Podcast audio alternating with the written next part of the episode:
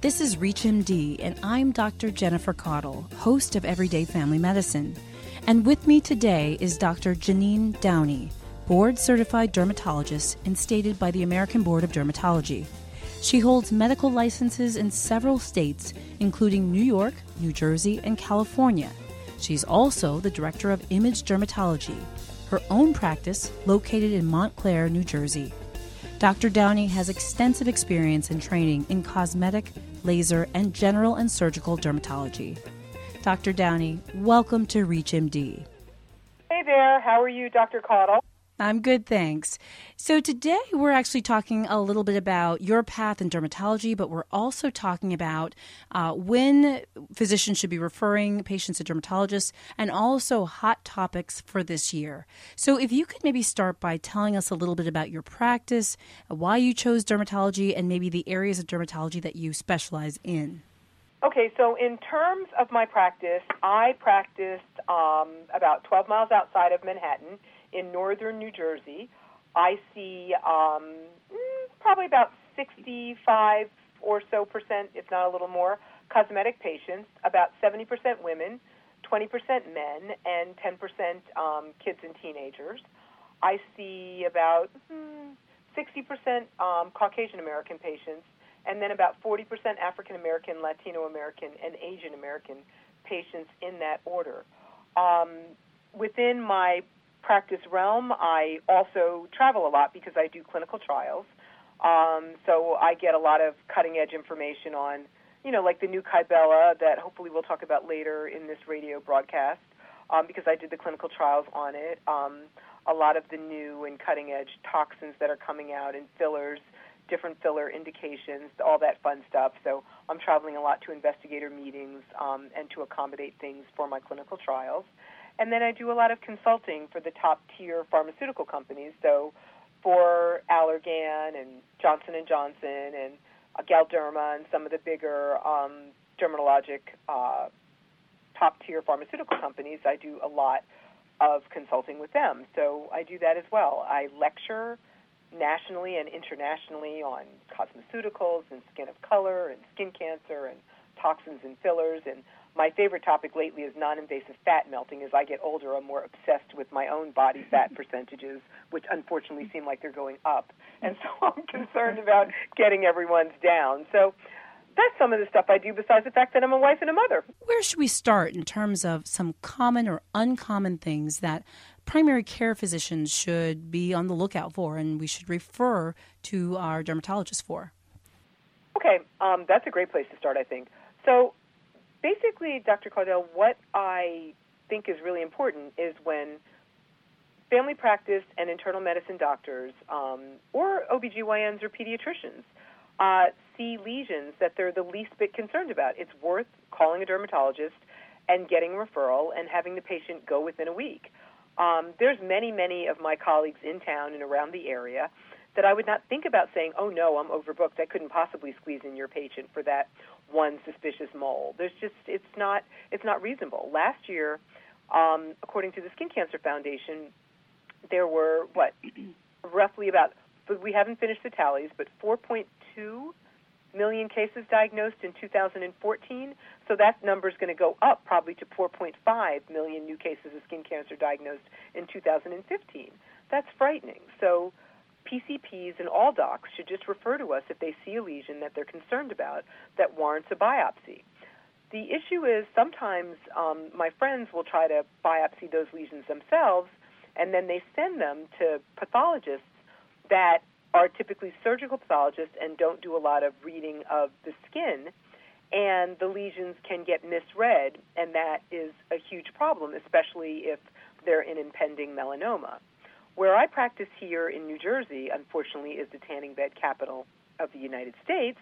So every time you walk into a tanning bed, you're increasing your chances of getting skin cancer a very significant amount. And it's really upsetting to people when they're misdiagnosed because they had a biopsy and then it wasn't read right. So I just say send them to us to begin with. Uh, we'll look at it. If it's a changing mole, if it's a new lesion, if it's something that anybody's the least bit concerned about, it's worth getting an opinion from a board certified dermatologist, don't you think?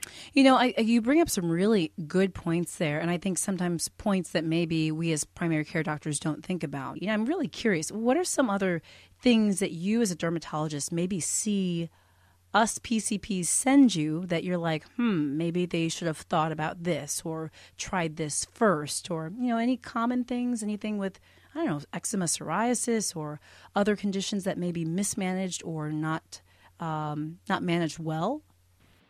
Um, I get referred a decent amount of psoriasis, eczema, hives, that type of thing.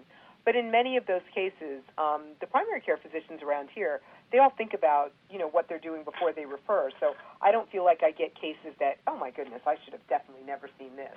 I, I don't feel like that at all. They're my colleagues and they're busy. And quite frankly, when somebody comes in here and they ask me questions about their blood pressure pills or their heart or their diabetes, I, it's not that I don't have the time for that. It's not that it's that I'm not properly trained for that. Sure. So I will send out in a heartbeat. So I'm never feeling like, oh, they should have tried X, Y, and Z first. I mean, my main thing is um, if they have a bad rash, the patient, and it's Friday afternoon, and perhaps they can't get in to see a dermatologist until the following week um, definitely make them cut the, their nails off. Tell the patients if mm. they don't have weapons, they won't go to war. Oh, that's a good. That's actually a really good idea. Have them like cut that. their nails off and have them get a hypoallergenic, fragrance-free moisturizer to moisturize their skin during the course of the weekend, and maybe take Claritin or Benadryl mm-hmm. until they can get in. If they have some rash where they can't be seen right away, so those are the type of things that sometimes I wish you know people had tried before they wait a week or two to come see me, and they saw the the pediatrician or the family practice doctor when things were looking one way, and then by the time they see me, it's ten times worse because no one told them to cut their nails off or maybe take a um, a Claritin um, or Zyrtec to avoid the itch, or you know maybe told them to use some kind of non non-scented moisturizer, you know, that type of thing. Absolutely. No, I think that's actually a really great idea, and it's something that I, I definitely going to start actually asking my patients to do. I like that phrase of cutting the nails off because you're right; it makes a big difference to hear things several times from several Absolutely. before they enact on a plan. So it would be good if you guys would do that also. Absolutely. No, I, I think this is really good. Um, do you, any other tricks up your sleeve? I kind of like I like these sort of suggestions. This is really good. well, old classic, you know, humor. Oh, doc, it hurts if I go like that, and the patient's banging on the side of your, their head, and then you say to them, well, don't go like that. Don't bang on the side of your head. So if the patient's saying, you know, it hurts when I press down really hard on you know this one area. Well, don't press down on that area. You know, it could be a, a lipoma, which is a fatty tissue tumor. It could be a cyst. It could be you know something else. But let's not press down on that. Let's actually, you know, one morning, one of my patients the other week uh, came running over here to see me from her OBGYN. Um, and the OBGYN had circled what she wanted me to biopsy. And I just thought it was the best. We're busy. It's right before Christmas she didn't think she was going to get me on the phone, so she just circled it and she called ahead and sent her over here, and I was able to biopsy, and it turned out that it was a cyst and not, you know, something more dangerous than a cyst. But the fact is, she circled it for me, and I just felt there was such camaraderie in that spirit. You know what I'm saying? I think that's that's a really good point. If you're just tuning in, you are listening to Everyday Family Medicine on ReachMD. I'm your host, Dr. Jennifer Caudle, and I'm speaking with Dr. Jeanine Downie, board certified dermatologist and director of Image Dermatology, her own practice located in Montclair, New Jersey. So, Dr. Downie, I'd like for us to continue talking a little bit about um, some of the latest and greatest with cosmetic stuff. You mentioned Kybella. Can you tell us a little bit about that? So, Kybella was FDA approved in, what was that? I believe it was April or May of 2015.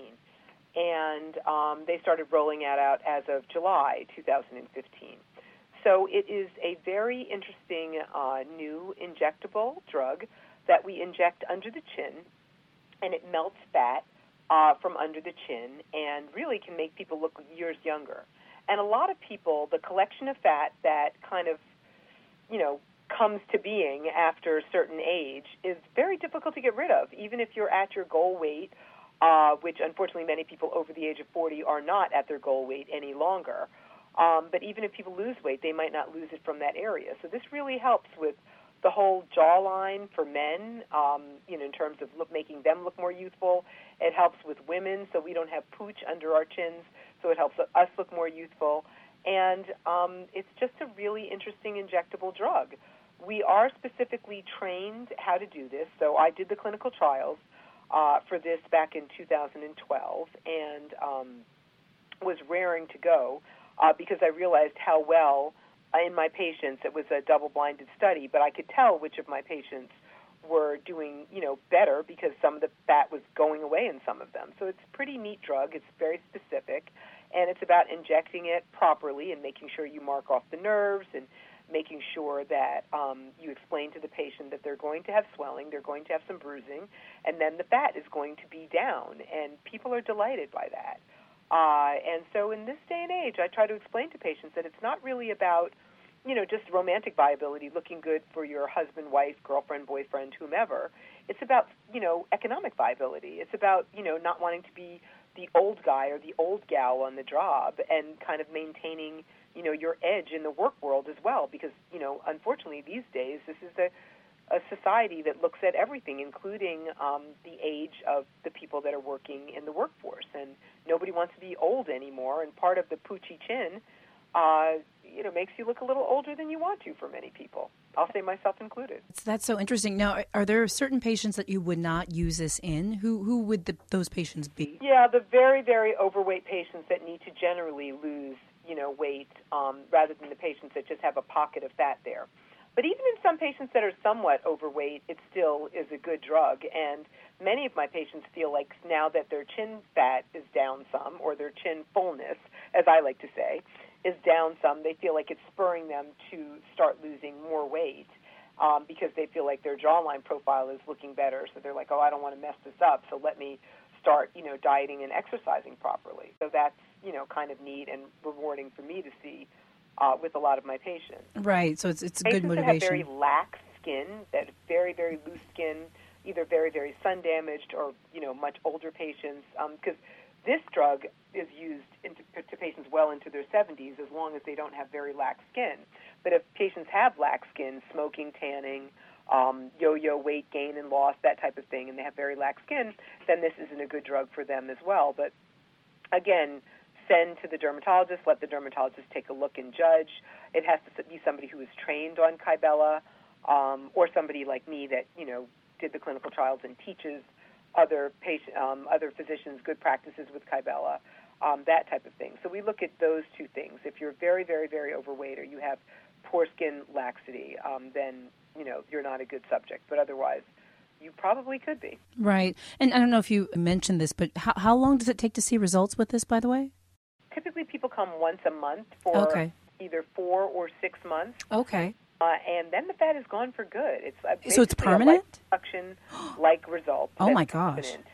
Yeah, so it's a permanent result. So that's what's so fabulous about it. That is amazing. Um, and um, you know, people's lives are altered for the better. People have been really excited by this drug. So I'm very excited by the technology. Are they planning on using this molecule for other parts of the body? Then that's my next question. you know, potentially. I don't know about any clinical trials right now. Allergan, sure. um, now Actavis, and now Pfizer just bought them, owns the molecule. Um, so not that I know of at present, but um, I don't see why not in larger areas with um, a lot of fat cells in them. This wouldn't be a good drug for larger areas too. It's not a cheap drug, you know, is the bottom line. So you know, we'll have to see. Sure, sure.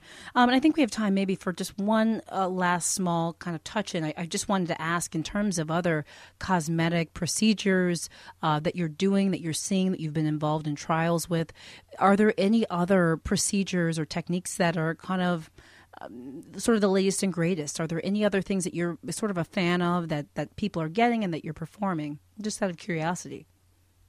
I think that Botox is still a huge standard. I mean, the bottom line is Botox is like breathing for me and a lot of my patients. If you can afford it, sure. it's something that you should schedule in and do. Just because it's if you don't crease the envelope, you'll never have a deep crack or a furrow or a line there like your mother or your grandmother or your father, whoever you're trying not to look like, um, has. And you know, the bottom line is that it's not about like having a stiff forehead and looking like a board anymore. It's about having a movable, bouncy forehead that just doesn't have a lot of lines in it, so you don't look stressed and you don't look worried.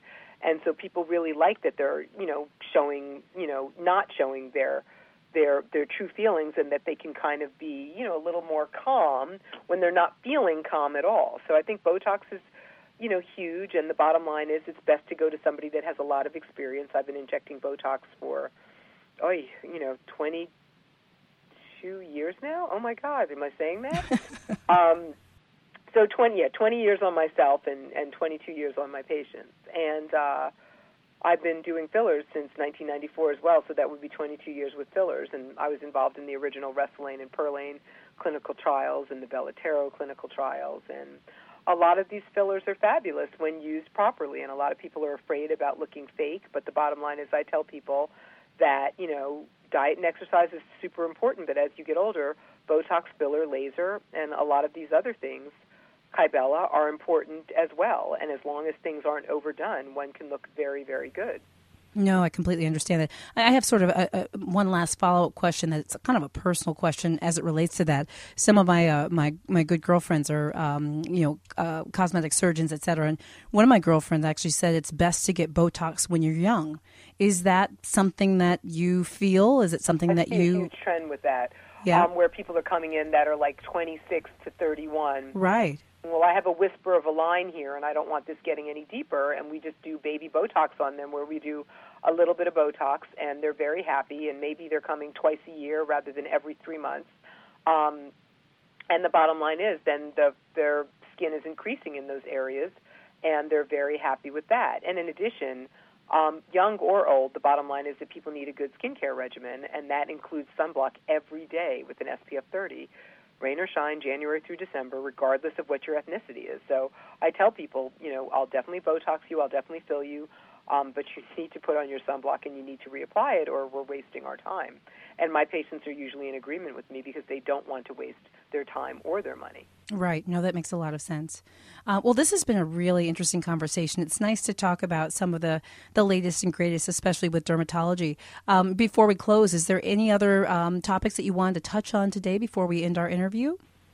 I mean, I think it's really important for people to realize, um, back to skin cancer for a second, that they should look at their body at least once a month.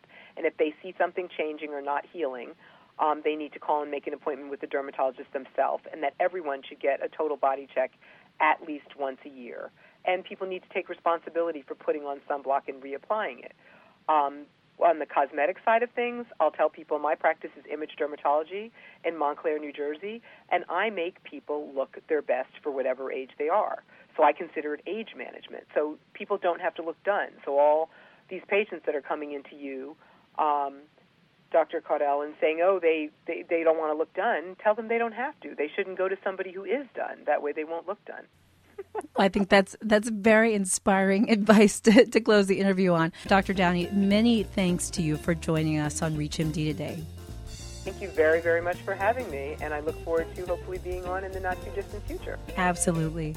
I'm your host, Dr. Jennifer Caudle, and you've been listening to ReachMD. To download this podcast and others in the series, please visit us at reachmd.com slash everydayfamilymedicine.